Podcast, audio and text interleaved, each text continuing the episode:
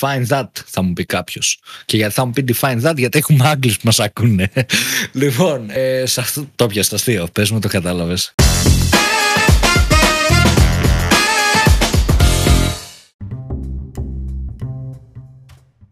Καλησπέρα. Digital Jam, επεισόδιο εκατόν δεκαπέντε. Είμαι ο Δημήτρης Ζαχαράκης. Μαζί μου είναι ο Δημήτρης ο Καλαϊτζής. Είπα ο Καλαϊτζής σήμερα, δεν το πρόσεξες. Δεν το κατάλαβα, Δημήτρη, έχεις το δίκιο. Το ξέρω. Η δύναμη της συνήθειάς σου. Πώς είσαι, Δημήτρη? Φουλ δυνατά, εσύ? Και εγώ, εντάξει, καλά είμαι. Αντέχουμε. Λοιπόν, άλλη μια Κυριακή Digital Jam. Μας ακούτε κάθε Κυριακή. Κάνω μια υπενθύμηση ευγενική αυτή τη στιγμή. Είναι το Digital Jam Podcast που συζητάμε για θέματα digital marketing. Σχολιάζουμε, κάνουμε μια συζήτηση. Θέματα επικαιρότητας, θέματα μη επικαιρότητας και ό,τι λάχει. Και σήμερα το θέμα μας είναι... Να το πω, το θέμα μας είναι πώς μπορούμε να έτσι κατασκοπεύσουμε, θα πω, τον ανταγωνισμό μας και να δούμε τι κάνει σε επίπεδο Facebook, σε επίπεδο Google Ads, σε επίπεδο website, σε επίπεδο σέο, στα πάντα. Τι κάνει ο ανταγωνισμός μας, τι ενέργειες κάνει και πώς κινείται, έτσι ώστε είτε να εμπνευστούμε, είτε να δούμε τα κύρια κανάλια που έτσι δίνει έφορτο. Οπότε λογικά θα του είναι και κερδοφόρα, άρα μήπως το χρησιμοποιήσουμε και εμείς αυτό το κανάλι. Και γενικά να δούμε, ρε παιδί μου, πώς κινείται ο ανταγωνισμός, τι κάνει, ποιο είναι το πλάνο, ποια στρατηγική έχει. Αυτό από τη μία περιέχει το, το τι κάνει από όψη διαφήμισης, εξού και θα πούμε για, για Facebook πάρα πολύ και για Google Ads, και από την άλλη είτε όσον αφορά το traffic, είτε πώς φέρνει traffic, είτε... από τα δεδομένα αυτά που συλλέγουμε, να καταλάβουμε αν υπάρχει κάποια ενέργεια marketing από πίσω, μερικές φορές. Για την κατασκοπία του ανταγωνιστή μας, ε, εντάξει, γενικότερα υπάρχουν εργαλεία, υπάρχουν πάρα πολλά εργαλεία γενικότερα, τα οποία δεν θα μπορούσαμε να τα αναφέρουμε όλα εδώ πέρα. Μερικά έχουμε δουλέψει και θα τα αναφέρουμε και σήμερα. Ε, μερικά δεν έχουμε ασχοληθεί τόσο πολύ, οπότε φοβόμαστε και να τα αναφέρουμε. Αλλά γενικότερα νομίζω ότι εντάξει, με τα σημερινά θα συνοψίσουμε ένα. Ένα καλό μπούσουλα για κάποιον ο οποίος θα θέλει να κάνει μια παρακολούθηση του ανταγωνιστή του. Και θα ξεκινήσουμε, Δημήτρη, σήμερα, νομίζω, με το Facebook Ad Library. Εντάξει, ας πάμε, ναι, ας πάμε με το βασικό, ας πάμε με το κύριο ε, κατασκοπευτικό, θα πω, εργαλείο στο κομμάτι των Facebook Ads. Είναι μια δυνατότητα που μας τη δίνει η ίδια η Facebook, το ίδιο το Meta πλέον.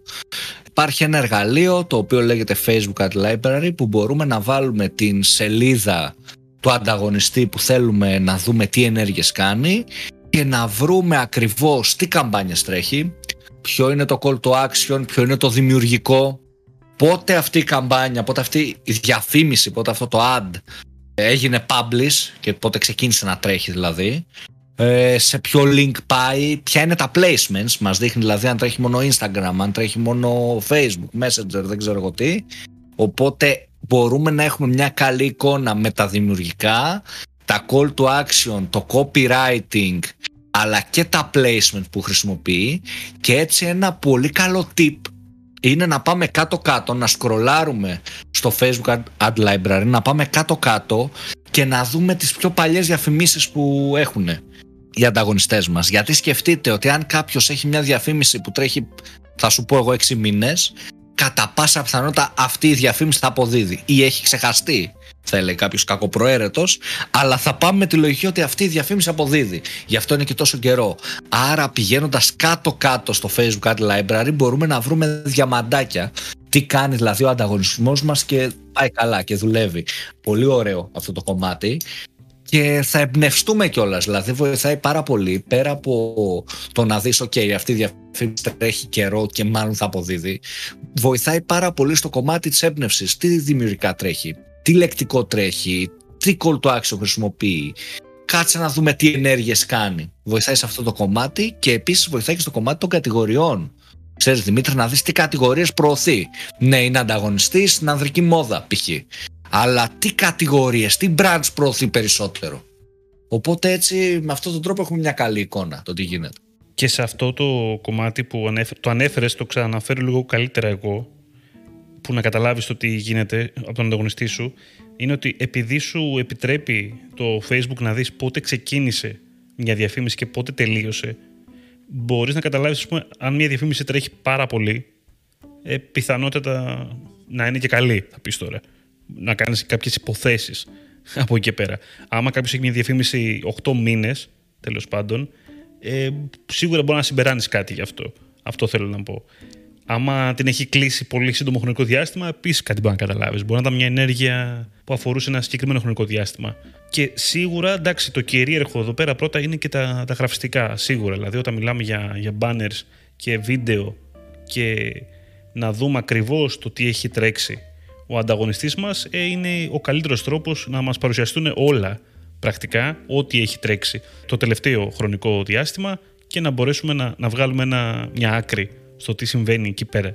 Τώρα ένα άλλο κομμάτι στο Facebook Ad Library που θέλω να σχολιάσω και είναι πολύ ωραίο, μου αρέσει πάρα πολύ. Είναι το κομμάτι δεν ξέρω τον ανταγωνιστή μου. Δεν ξέρω, ρε παιδί μου, ποιον θέλω να παρακολουθήσω. Θέλω κάτι να βρω, κάτι γενικό. Θέλω να βρω τους ανθρώπους που κάνουν ε, ανδρική μόδα. Κάνω εγώ ανδρική μόδα. Θέλω να βρω παρόμοια brands που κάνουν και αυτά ανδρική μόδα. Μπαίνω στο Facebook Ad Library και γράφω Men Fashion. Επιλέγω εννοείται την Ελλάδα και επιλέγω το All Ads. Και ενώ γράφω Men Fashion, δεν επιλέγω έτσι κάποιο από τα advertisers, κάποια από τις σελίδες που μου εμφανίζει. Επιλέγω το Search This Exact Phrase. Οπότε, τικάροντας αυτό, θα μου βγάλει κάποιες διαφημίσεις που λογικά θα είναι ανδρική μόδα. Γιατί έχω βάλει το Men Fashion. Δεν θα είναι όλοι οι ανταγωνιστές, σε καμία περίπτωση, αλλά θα μας βγάλει κάποιους από τους ανταγωνιστές. Και μπορούμε με έτσι, τέτοιου τύπου keywords, θα πω, να δοκιμάσουμε διάφορα πραγματάκια ε, εάν δεν έχουμε στο μυαλό μας κάποιον ανταγωνιστή. Ξέρεις, και μετέπειτα να σημειώσουμε αυτό το brand και να το βάλουμε στο, στο κομμάτι της, ξέρεις, των, των ανταγωνιστών και να το ψάχνουμε και στοχευμένα πλέον. Αλλά αν θέλουμε να κάνουμε έτσι reach out και καινούριους ανταγωνιστές, αυτό βοηθάει να βάλουμε τέτοιο τύπου keyword. Νομίζω αυτά είναι. Εντάξει, το κομμάτι των φίλτρων μπορεί να δει κάποιος τις δυνατότητες που έχει από το να επιλέξει πλατφόρμα, ε, γλώσσα, δεν ξέρω εγώ τι. Οκ, okay, μπορείτε να το δείτε. Φεύγοντας πρακτικά από το, από το Facebook, πάμε σε... Κοίτα, εγώ δεν είμαι έτοιμος να φύγω από το Facebook, Δημήτρη, όμως. Δεν είμαι έτοιμος. Τι έχουμε αφήσει από το Facebook? Έχουμε αφήσει το κομμάτι γιατί βλέπω αυτή τη διαφήμιση. Why I'm seeing this ad. Ah, ωραίο, ναι, έχεις δίκιο, έχεις δίκιο. Αγγλικά, που πλέον δεν δείχνει τόσα πολλά. Δεν ξέρω αν το έχετε παρατηρήσει, αν το είχατε δει πιο παλιά. Ε, τι γίνεται, όταν βλέπουμε μία διαφήμιση, οποιαδήποτε διαφήμιση και να είναι αυτή, μπορούμε να πατήσουμε τις τρεις τελίτσες και να επιλέξουμε το γιατί βλέπω αυτή τη διαφήμιση. Όπου εκεί αμέσως θα μας εμφανιστεί το age range που έχουν, το location, το primary location που χρησιμοποιούν και τι, τι λίστα είναι αυτή. Μπορεί να είναι similar, τύπου lookalike, μπορεί να είναι κάποια συγκεκριμένα ενδιαφέροντα, μπορεί να είναι remarketing. Οπότε μπορούμε να καταλάβουμε, αυτό μας βοηθάει λίγο να χαρτογραφήσουμε το funnel. Δηλαδή, βλέπεις μια διαφήμιση ανταγωνιστή, α, αυτή είναι interest. Βλέπεις μια άλλη, α, αυτή είναι remarketing audience. Οπότε, ξέρεις, μπορείς να καταλάβεις τι μηνύματα στέλνει και πού. Κάπως έτσι. Είναι κρίμα γενικότερα γιατί παλιότερα έβλεπες και λίγο περισσότερα πράγματα ε, και λίγο, εντάξει, έχει, έχει λίγο περιοριστεί πάρα πολύ πλέον η πληροφορία εκεί πέρα. Αλλά και πάλι, εντάξει, σίγουρα κάτι, κάτι θα πάρεις. Ακόμα και σαν απλός χρήστης δηλαδή, βλέποντάς το. Φεύγοντας τώρα από το Facebook, υπάρχουν, αλήθεια είναι, πολλά εργαλεία. Εκεί πέρα γίνεται λίγο χαμός, τα οποία έχουν να κάνουν με το να, να δεις τον ανταγωνιστή σου όσον αφορά το τι συμβαίνει στον ίδιο, τι συμβαίνει στο site του και, και βέβαια και τι κάνει στα social media. Υπάρχουν βασικά πολλά εργαλεία που κάνουν αποκλειστικά αυτό το πράγμα. Δηλαδή ασχολούνται με το monitor του ανταγωνιστή ή και του εαυτού σου βέβαια, εδώ που τα λέμε, έτσι, με το πώς engage έχει ο ανταγωνιστής σου, πόσα post δημοσιεύει, ποια post είναι καλά. Γύρω από το social monitor υπάρχουν πάρα πολλά εργαλεία τα οποία βέβαια ε, εν μέρει είναι και εργαλεία για social media management. Μ, δεν θα ήθελα να πούμε για αυτά, να σου πω την αλήθεια, αποκλειστικά. Γι' αυτό θα επιλέξω από τη μία να πούμε για το, για το SEMRAS, το οποίο είναι και λίγο πιο traditional, έτσι, εργαλείο και tool που αναφέρουμε, γιατί πιάνει πολλές κατηγορίες.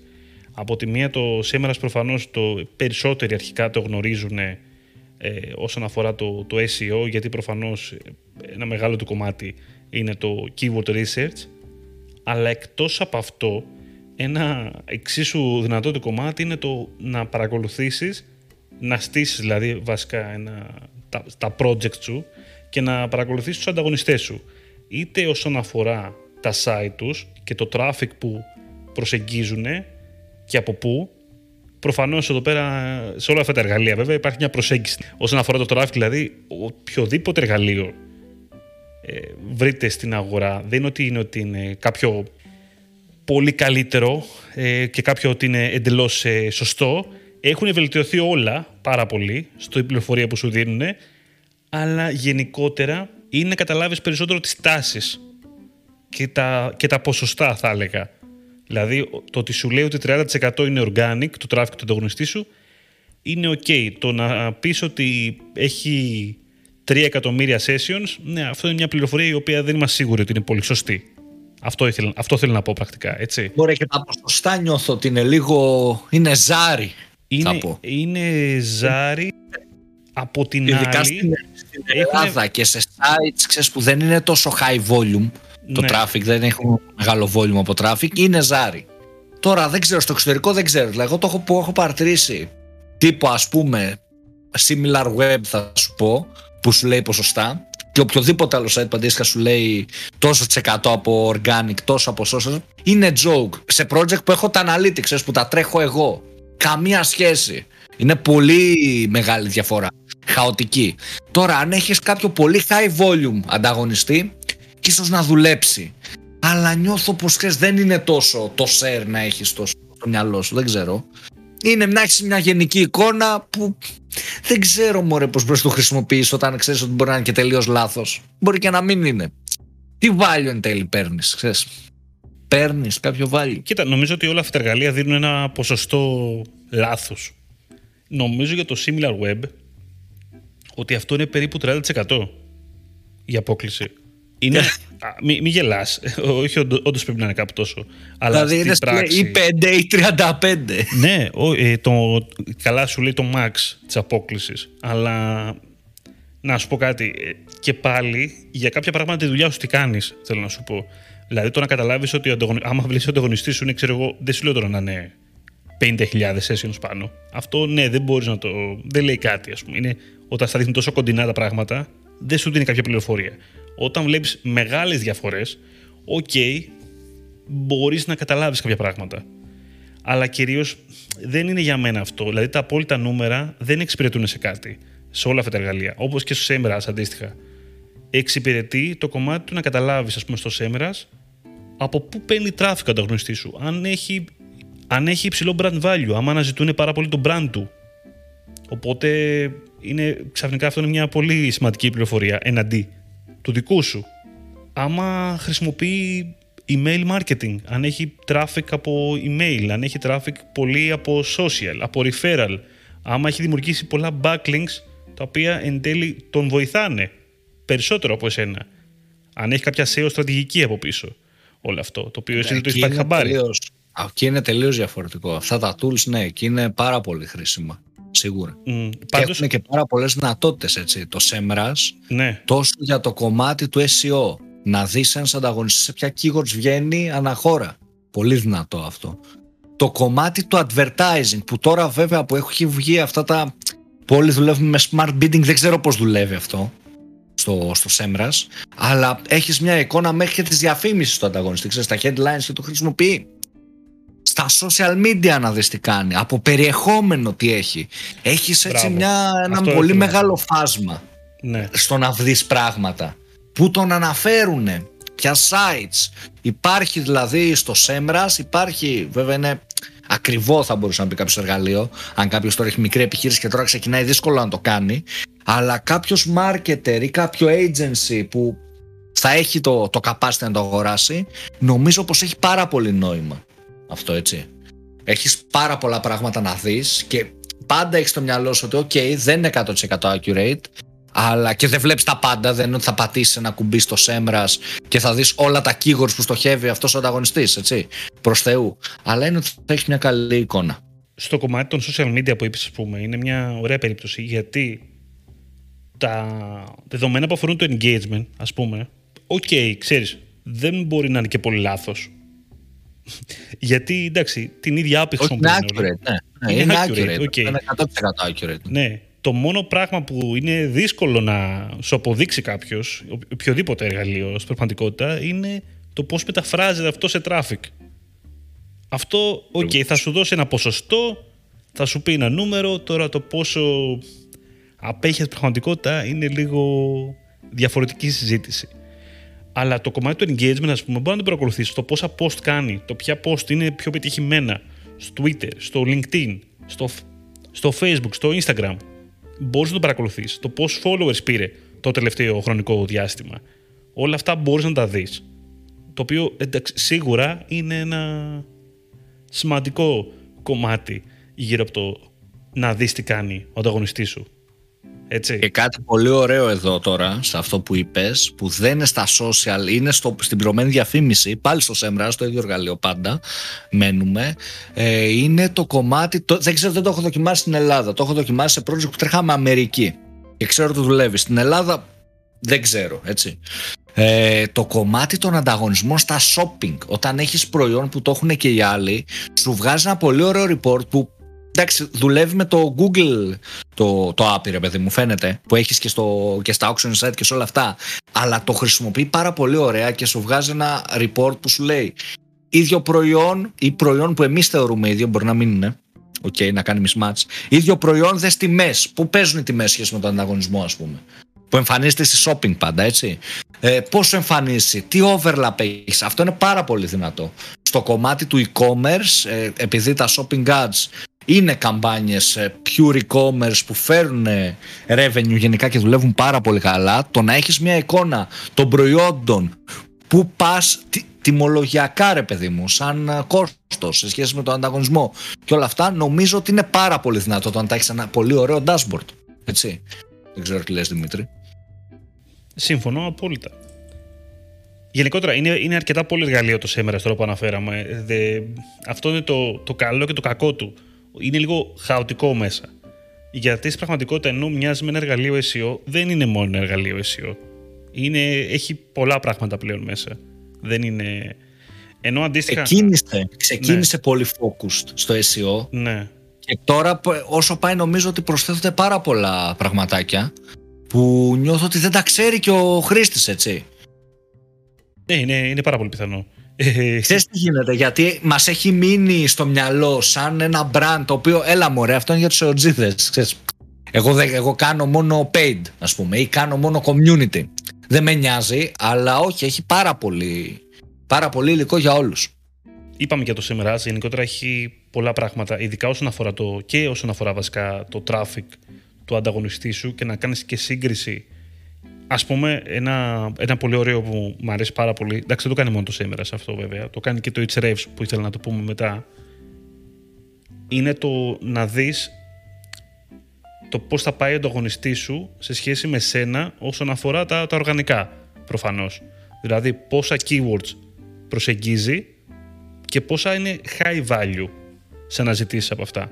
Οπότε να καταλάβεις πρακτικά το πού είστε μεταξύ σας, τι keywords ανταγωνίζεσαι και ποια είναι τα πιο δυνατά του κιόλας keywords. Άρα ποιο κοινό μπορεί να κλέβει από σένα.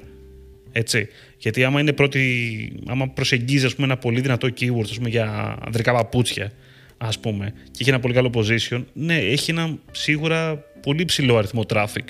Μπορείς να θεωρήσεις ότι έχει και πολλές πωλήσεις.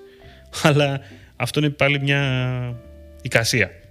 Εκτός τώρα από αυτό, εκτός από το SEMRAS που είπαμε ότι εντάξει, είναι λίγο πάνω κάτω πολυεργαλείο, πέρα από το κομμάτι των social έχουμε και το, το Ahrefs. Το Ahrefs είναι ένα... Πριν, πριν πάμε Δημήτρης στο Τι? Ahrefs, να προσθέσω έτσι αυτά στα social λίγο, ότι πολύ ωραίο είναι και το κομμάτι των brand mentions, έτσι, που προσφέρουν αυτά τα εργαλεία και του social listening, που αν πάμε εκεί υπάρχουν και εργαλεία που κάνουν αποκλειστικά αυτό το κομμάτι και είναι πάρα πολύ, έτσι, πάρα πολύ ωραίο. Αυτό βοηθάει και στο κομμάτι να κάνεις λίγο monitor ο ανταγωνιστής σου τι κάνει, τι λένε για τον ανταγωνιστή σου εκεί έξω, κατάλαβες, τι άρθρα γράφονται, τι λένε στο Twitter, τι λένε στα social media. πολύ δυνατό αυτό το κομμάτι. Τι reviews παίρνει, πολύ δυνατό, όσο και τι λένε για εσένα. Έτσι. Ναι, ε, είναι και αυτό οπότε, κάτι σημαντικό. Το, το κομμάτι των mentions μου αρέσει. Το hotshot ξέρω ότι το κάνει. Ε, υπάρχουν βέβαια, αν θέλουμε λίγο το, αυτό το κομμάτι, είναι και διαφορετικά apps, ας πούμε, που κάνουν μόνο αυτό. Ε, να μην μπούμε σε αυτή τη συζήτηση γιατί είναι πολύ μεγάλη, αλλά έτσι επιγραμματικά βοηθάει πάρα πολύ και αυτό το part. Είναι πολύ σημαντικό να δούμε τι λέει η κοινότητα, τι λέει ο κόσμος για ένα προϊόν. Ειδικότερα αν είμαστε major brands στο industry μας, το μεγάλα brands δεν σημαίνει ότι δουλεύουν εκατοντάδες ή χιλιάδες άνθρωποι στην εταιρεία. Μπορεί να είμαστε industry leaders σε ένα μικρότερο industry. Είναι πολύ ωραίο να βλέπουμε τι λένε και για τους άλλους co-leaders ε, της, ε, του μικρού industry που είμαστε leaders ή του μεγάλου. Οπότε αυτό το κομμάτι με τα mentions και το social listening γενικά είναι πάρα πολύ δυνατό και αξίζει έτσι να, να το έχουμε σαν part ανταγωνισμού, το να βλέπουμε τον ανταγωνισμό δηλαδή. Επειδή πες για mentions και σε αυτό το κομμάτι τώρα θα πω κάτι το οποίο είναι σχετικό και άσχετο, αλλά πιστεύω δεν το ξέρουν πολύ, γι' αυτό ήθελα να το αναφέρω. Ε, η Google εδώ και αρκετά χρόνια έχει δώσει τη δυνατότητα των ε, Google Alerts. Τα Google Alerts είναι πρακτικά ένας τρόπος να δημιουργήσεις, να δημιουργήσεις βασικά μια ειδοποίηση όταν υπάρξει κάποια σελίδα, όταν γίνει index κάποια σελίδα που αφορά ένα όρο, όρο αναζήτηση που έχεις πει εσύ, το οποίο μπορεί να είναι το brand σου, θα πω τώρα εγώ, έτσι. Οπότε με αυτόν τον τρόπο το χρησιμοποιούμε για να μπορέσουμε να, να παίρνουμε με email βασικά κιόλας, γιατί σου στέλνει ένα newsletter, ένα, ένα email όταν γίνεται αυτό, όταν ανακαλύπτει κάποια καινούργια σελίδα, να παίρνουμε κάποια πληροφορία σχετικά με είτε με μας, είτε με κάποιο, με κάτι που συζητάει ο κόσμος, με κάτι, πώς θα το πω τώρα αυτό. Βασικά αρχικά με μας θα πω και, και μετέπειτα ή κάτι που μας ενδιαφέρει να ξέρουμε ότι κάτι μπορεί να γραφτεί, κάτι μπορεί να πει κάποιος γενικότερα σε όλο αυτό το πλαίσιο, ε, γύρω από το, στο web πάντα, έτσι. Το λέω με αυτή την έννοια, εντάξει, είναι κάτι απλό, δεν είναι κάτι δύσκολο γενικότερα να το ρυθμίσεις. Ε, εντάξει, πιστεύω καλό να το ξέρουμε, ας πούμε, σαν ε, μικρό εργαλείο, όχι κάτι τρομερό δηλαδή. Δεν θα πάρεις insights τρελά, αλλά μπορεί από μικρό και από τρελό να μάθεις την αλήθεια. Κοίτα, αυτά τα απλά νομίζω ότι γιατί να μην το κάνουμε, δηλαδή το ότι ακούγεται απλό και το ότι είναι και δωρεάν, θα σου πω ότι είναι ένα και πολύ δυνατό γιου ες πι. Ίσα ίσα επειδή είναι κάτι απλό, μπορεί να το κάνει και ένας επιχειρηματίας, ας πούμε, που θέλει να βλέπει πέντε πράγματα ή κάποιος πιο junior για να... στα πρώτα του βήματα, οπότε νομίζω ότι είναι έτσι, ναι, και αυτό είναι μια καλή προστίκη σε όλα αυτά που, σε όλα αυτά που συζητάμε. Εντάξει, μόνο του δεν κάνει κάτι, ρε παιδί μου, τόσο μεγάλη διαφορά, αλλά μαζί με όλα τα υπόλοιπα ε, και το ότι μπορεί να ξεθάψει και ένα διαμαντάκι που είπες και εσύ και να σου στείλει ότι αγράφει και αυτό ή υπόθηκε αυτό, νιώθω ότι είναι καλό. Θα σου πω το πιο απλό, δηλαδή εγώ αντίστοιχα το, έχουμε βάλει, το έχω βάλει αυτό σαν alert όταν κάποιος κάνει αναφορά, ας πούμε, στο Digital Jam, έτσι. Οπότε άμα γραφτεί κάποιο blog post, κάποιος Κάποιο, κάποια σελίδα βέβαια τώρα, έτσι, όχι άμα μπει στο Facebook. Άμα αναφερθεί κάποιο blog post στο Jam, θα μου έρθει κάποια ειδοποίηση. Δεν θα μου έρθει, μπορεί να μην έρθει day one, μπορεί να έρθει day five. Αλλά τουλάχιστον θα το δω, κατάλαβες. Κάτι είναι και αυτό, από το τίποτα. Και πάμε παρακάτω. Και εντάξει, είπαμε λίγο, χωρίς να θέλω να επεκταθώ, ότι παρόμοιες δυνατότητες και πιο... focus πάνω στο, στο σέο είναι το κομμάτι του Ahrefs. Παλιό, παραδοσιακό, ωραίο εργαλείο θα πω πάλι, το οποίο εντάξει προφανώς focus πάρα πολύ εκεί πέρα στο κομμάτι του οργανικού, αλλά εντάξει παραμένει ένα πολύ, παραμένει πολύ δυνατό ακόμα σαν εργαλείο, με πάλι παρόμοιες δυνατότητες με, με το SEMRAS στο κομμάτι του, του οργανικού. Ποια keywords έχει ανταγωνιστής μου, πού είναι δυνατός, πού εμφανίζεται, yeah. πόσο εμφανίζεται, όλα αυτά τα κλασικά έχει, που λέμε πάντα. Έχει και άλλες προσθήκες πολύ ωραίες που είναι το κομμάτι να χτίσεις, ρε παιδί μου, θα πω το πού εμφανίζεται. Ξέρεις τι backlinks έχει, που έχει αναφορές. Πολύ ωραίο το Ahrefs και εύκολο. Ε, οπότε ναι, μπορεί ισχύει. Να δεις, ρε παιδί μου, που, τα sites που αναφέρουν τον ανταγωνιστή σου πάρα πολύ, τι στρατηγική έχει κάνει στο οργανικό κομμάτι, και πολύ απλό κιόλας και ωραίο είναι το, το score που έχει. Domain rank, domain score, που μπορείς να δεις το δικό σου score σχέση με έναν ανταγωνιστή και να κάνεις αυτή τη σύγκριση. Ε, και αυτό είναι έτσι πολύ καλό για να βρεις εν τέλει ποιοι είναι στο οργανικό κομμάτι έστω οι κύριοι ανταγωνιστές σου και που είσαι πιο δυνατός, που είσαι λίγο πιο πίσω. Οπότε και αυτό έτσι πολύ καλό και απλό. Το απλό το λέμε στα θετικά, έτσι, ότι μπορεί, πολύ, μπορείς πολύ γρήγορα να κάνεις τη δουλειά σου, να έχεις μπροστά, μπροστά σου ένα dashboard που σου λέει αυτά που θες να δεις και τίποτα παραπάνω. Οπότε αυτό είναι πολύ θετικό. Το πιο απλό πράγμα πιστεύω που κάποιος μπορεί να δει από αυτό το εργαλείο είναι ότι, ας πούμε, ο ανταγωνιστής μου έχει γράψει ένα άρθρο για την υπηρεσία του, το οποίο πάει τρένο.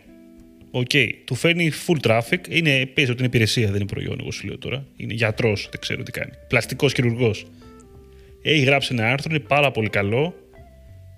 Ωραία, ραγκάρει για αυτό το keyword για να δω μετά εγώ πώς μπορώ να κλέψω από αυτό το πράγμα. Πώς μπορώ πρακτικά να κάνω αυτό που κάνει καλύτερο. Να γράψω ένα καλύτερο κείμενο, να βρεθώ αν όχι πρώτος, δεύτερος, ή καλύτερα βασικά να κάνω ένα καλύτερο κείμενο από το δικό του για να μπορέσω να το ξεπεράσω και να πάρω αυτό το πελατολόγιο, αυτό το traffic που πρακτικά κερδίζει.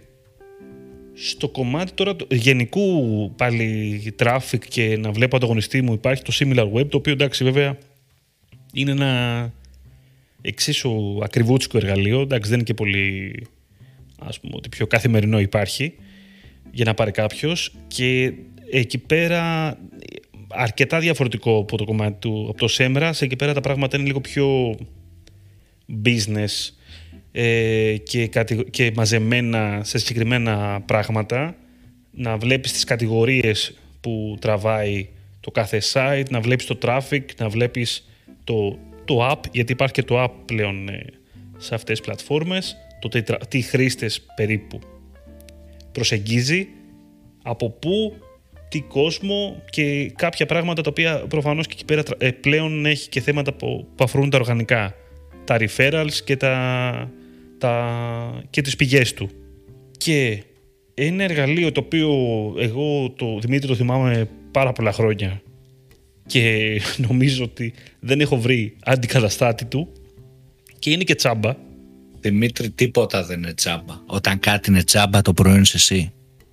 Θα δω από το Build With πρακτικά τι τεχνολογίες χρησιμοποιεί ένας ανταγωνιστής μου, τι scripts τρέχει πίσω από το site του, τι plugins, τι οτιδήποτε έχει προσθέσει πάνω, οπότε θα καταλάβω κάποιο ίσως προϊόν που χρησιμοποιεί. Είτε αυτό είναι ένα... ένα third party οτιδήποτε, τέλος πάντων, το οποίο έχει να κάνει με διαφημίσεις, ένα pixel, ένα μυστήριο widget που κάνει κάτι, δεν ξέρω τι μπορεί να είναι αυτό. Πιο απλό, να το πάμε ναι. και ένα βήμα πίσω. Έχεις ένα site, θες να το αλλάξεις και ξέρεις, ρε παιδί μου, ότι ο ανταγωνιστής σου σου αρέσει αυτό το site και οι λειτουργίες που έχει, όχι μόνο εμφανισιακά, κατάλαβες, και το backend που κάνει. Με αυτό το, το widget, ας πούμε, το extension, μπορείς να δεις σε τι πλατφόρμα το έχει, ποιο theme μπορεί, χρησιμοποιεί μέχρι και αυτό, ή τύπου που έχει χτιστεί το theme, σε ποιο plugin, δεν ξέρω εγώ τι, και να πας σε μια εταιρεία development που χτίζει, ας πούμε, sites μόνο Drupal, λέω εγώ, με συγκεκριμένο τρόπο, να πας, κατάλαβες, και να πεις θέλω κάτι σαν και αυτό στις λειτουργίες. Στο design, ok, ε, σε όλα τα... Τα σι εμ ες μπορούν να χτιστούν, αλλά οι λειτουργίες, αν θες συγκεκριμένες λειτουργίες, βοηθάει να τις δείξεις και σε μια εταιρεία που κάνει αυτό το σι εμ ες, οπότε πιθανό θα υλοποιούνται και πιο εύκολα. Κάπως έτσι. Άρα νομίζω ότι και στα, και στα πρωταρχικά βήματα, ξέρεις, βοηθάει. Το, το αγαπημένο μου μένα σε αυτό το εργαλείο, πέρα από το γεγονός ότι μπορεί και σου μαζεύει όλα τα tools που χρησιμοποιεί ένα site και μπορείς να βρεις κιόλας με λεπτομέρειες για αυτά, είναι ότι σου εμφανίζει πότε πρωτοεμφανίστηκε στο site αυτό το τάδε tool, το τάδε widget, το τάδε script, το οποίο είναι φοβερό, γιατί μπορείς να καταλάβεις κάτι από αυτό σε πληροφορία, έτσι, ότι τότε ξεκίνησε να το χρησιμοποιεί, δηλαδή ξαφνικά μπήκε ο κώδικας της Musent, έτσι, το pixel του, του MailChimp, okay, τον Απρίλιο. Αυτό από μόνο του είναι μια πληροφορία ξαφνικά. Ότι αυτός μάλλον προσπαθεί να ξεκινήσει να κάνει mail marketing. Σωστό, σωστό. Νομίζω ότι τα είπαμε όλα, αλλά θέλω να πω κάτι τελευταίο. Ίσως το πιο σημαντικό tool, Δημήτρη. Keyword Planner. Όχι, όχι, όχι. Εμείς είναι οι ίδιοι. Κάτι πολύ, πολύ advanced. Ναι, είμαστε εμείς οι ίδιοι. Δηλαδή, ε, define that θα μου πει κάποιος. Και γιατί θα μου πει define that, γιατί έχουμε Άγγλους που μας ακούνε. Λοιπόν, ε, σε αυτό το πιάσα αστείο. Πες μου, το κατάλαβες. Νομίζω ότι δεν, θα, δεν είναι καθόλου αστείο. Λέω, μου φάνηκε φουλ αστείο. Λοιπόν, ε, αυτό το κομμάτι, το εμείς, νομίζω ότι είναι πάρα πολύ έτσι ωραίο. Αν μας αρέσει κάποιος ανταγωνιστής, αν ξέρουμε ότι είναι leader σε αυτό που κάνει, μας αρέσουν οι διαφημίσεις του, μας αρέσει η δουλειά του, μας αρέσει το προϊόν του και δεν ξέρω εγώ τι, να μπούμε εμείς οι ίδιοι στο site του για αρχή, να κάνουμε follow όλα τα social media που έχει σαν εταιρεία και έχουμε και εμείς σαν users, οπότε να τον ακολουθήσουμε, τον ανταγωνιστή μας, να γραφτούμε στο newsletter του. Και επειδή θα έχουμε μπει στο site και στα social media, θα βλέπουμε και πιο συχνά διαφημίσεις του, τόσο σε Google όσο σε Facebook, Instagram, TikTok, Pinterest, δεν ξέρω εγώ που άλλο είναι, γιατί θα έχουμε πάρει το cookie και θα είμαστε hot audience πλέον. Οπότε αυτή η απλή κίνηση θα μας βοηθήσει πάρα πολύ στο να χαρτογραφήσουμε πολύ καλά το τι κάνει ο ανταγωνιστής μας, έτσι, στο τέλος της ημέρας. Γιατί θα μπορούμε οι ίδιοι και θα βλέπουμε κάθε μέρα την όλη marketing στρατηγική. Βέβαια, σε αυτό θέλει λίγο προσοχή, επειδή είναι λογικό μέσα στα social media, στα sites που μπαίνουμε κτλ. κτλ να βλέπουμε πάρα πολλές διαφημίσεις, στο να είμαστε προσεκτικοί όταν βλέπουμε διαφήμιση του συγκεκριμένου brand, ξέρεις, να μην τη σκυπάρουμε για να βλέπουμε τι τρέχει και να παίρνουμε ιδέες. Όπως αντίστοιχα, κάτι που βοηθάει πάρα πολύ στο κομμάτι των newsletters είναι να κάνεις ένα newsletter database, ας πούμε, να αποθηκεύσεις ε, κάποιων ανταγωνιστών newsletters που σου αρέσουν και είναι και leaders, οπότε ξέρεις θα έχουν καλή απόδοση, το υποθέτεις, δεν το ξέρεις, ε, και να τα αποθηκεύσεις κάπου έτσι ώστε να μπορείς να ανατρέξεις κατά καιρούς και να παίρνεις ιδέες. Εγώ θα σου έλεγα και το άλλο, να πάμε λίγο στο... να φύγουμε λίγο από το πολύ digital. Να τολμήσω. Για πες. Να τολμήσω. Για πες. Για πες. Λοιπόν, το ένα είναι για μένα ότι δεν είναι κακό γενικότερα να τολμάς να δοκιμάζεις ένα προϊόν ενός ανταγωνιστή σου για να το μάθεις καλύτερα. Δηλαδή, για μένα τώρα σου λέω, αν έχεις ένα e-shop, δεν είναι κακό να τολμήσεις να παραγγείλεις από έναν ανταγωνιστή σου για να δεις τι κάνει καλά. Ή τι κάνει, ή τι κάνει στραβά. Ναι. Δηλαδή, πέρα από το digital, μπορεί να καταλάβεις πράγματα. Ότι προσέχει το packaging, ότι ξέρω το, εγώ, support. το support που έχει. Μπορεί να βρεις άλλα πράγματα τα οποία εκ πρώτης όψεως δεν τα βλέπεις, ρε παιδάκι μου, άμα δεν αγοράσεις. Ή το after, μετά, after sales, τι συμβαίνει, τι κάνει. Μπορεί να πάρεις ωραίες ιδέες για σένα. Μπορείς να δεις λάθη τα οποία μπορείς να τα βελτιώσεις, σαν καταναλωτής να τα δεις δηλαδή. Είτε να δεις πράγματα τα οποία είναι πολύ ωραία ή να τα τη γράψεις και να τα κάνεις και εσύ ξίσου καλά. Και να σου πω και ένα άλλο τώρα. Λοιπόν, πριν, το... πριν προχωρήσεις αυτό, γιατί μου άρεσε αυτό που είπες, ναι. Να σας δώσω ένα παράδειγμα. Ε, παραδείγματος χάρη, για να δείτε πώς το να πάρεις ιδέες, το να αντιγράψεις, δεν αντιγραφεί, γιατί απλά παίρνεις ιδέα, παίρνεις μια ιδέα, έτσι και δεν είναι ότι τη σκέφτηκε πρώτος ο ανταγωνιστής σου, most likely. Πρώτα παίρνεις την ιδέα και την εφαρμόζεις στο δικό σου brand για να ταιριάζει. Ε, στο κομμάτι του delivery, ας πούμε, θυμάμαι στις online παραγγελίες μία πιτσαρία που είχε ένα κλασικό κύκλο, ας πούμε, που ήταν το process του, του delivery και σου λέει σε ποιο στάδιο είναι κτλ, κτλ.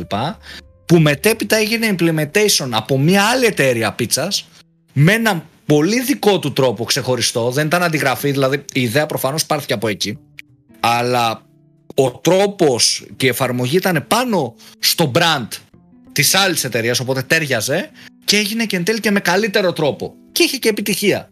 Οπότε βοηθάει πάρα πολύ αυτό το κομμάτι και μη σκέφτεσαι ότι α, θα φάνεις σαν αντιγραφή. Παίρνουμε κάτι που μας αρέσει τον ανταγωνιστή και το εφαρμόζουμε με βάση το δικό μας brand και το ποιοι είμαστε εμείς. Δεν είναι ότι πάμε και κάνουμε copy-paste και λέμε σε έναν developer, σε έναν γραφίστα θέλω αυτό. Προφανώς, γιατί μας άρεσε αυτό το ad ή μας άρεσε αυτή η λειτουργία. Προσπαθούμε και την βάζουμε να ταιριάξει, ρε παιδί μου, στο ποιοι είμαστε εμείς, έτσι. Κάπως έτσι. Ωραίο, ωραίο και αυτό που είπες.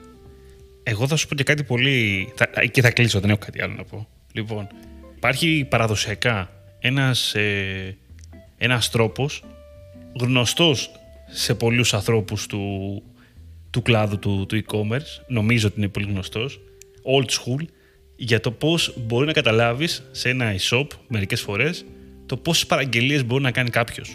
Δεν ξέρω αν το θυμάσαι. Ναι, ναι, κατάλαβα τι λες. Λοιπόν, δεν ισχύει για όλα τα e-shop αυτό που θα πω προφανώς, αλλά ισχύει για πάρα πολλά. Κάθε e-shop όταν γίνεται μια παραγγελία έχει έναν ε, αύξητο αριθμό συνήθως.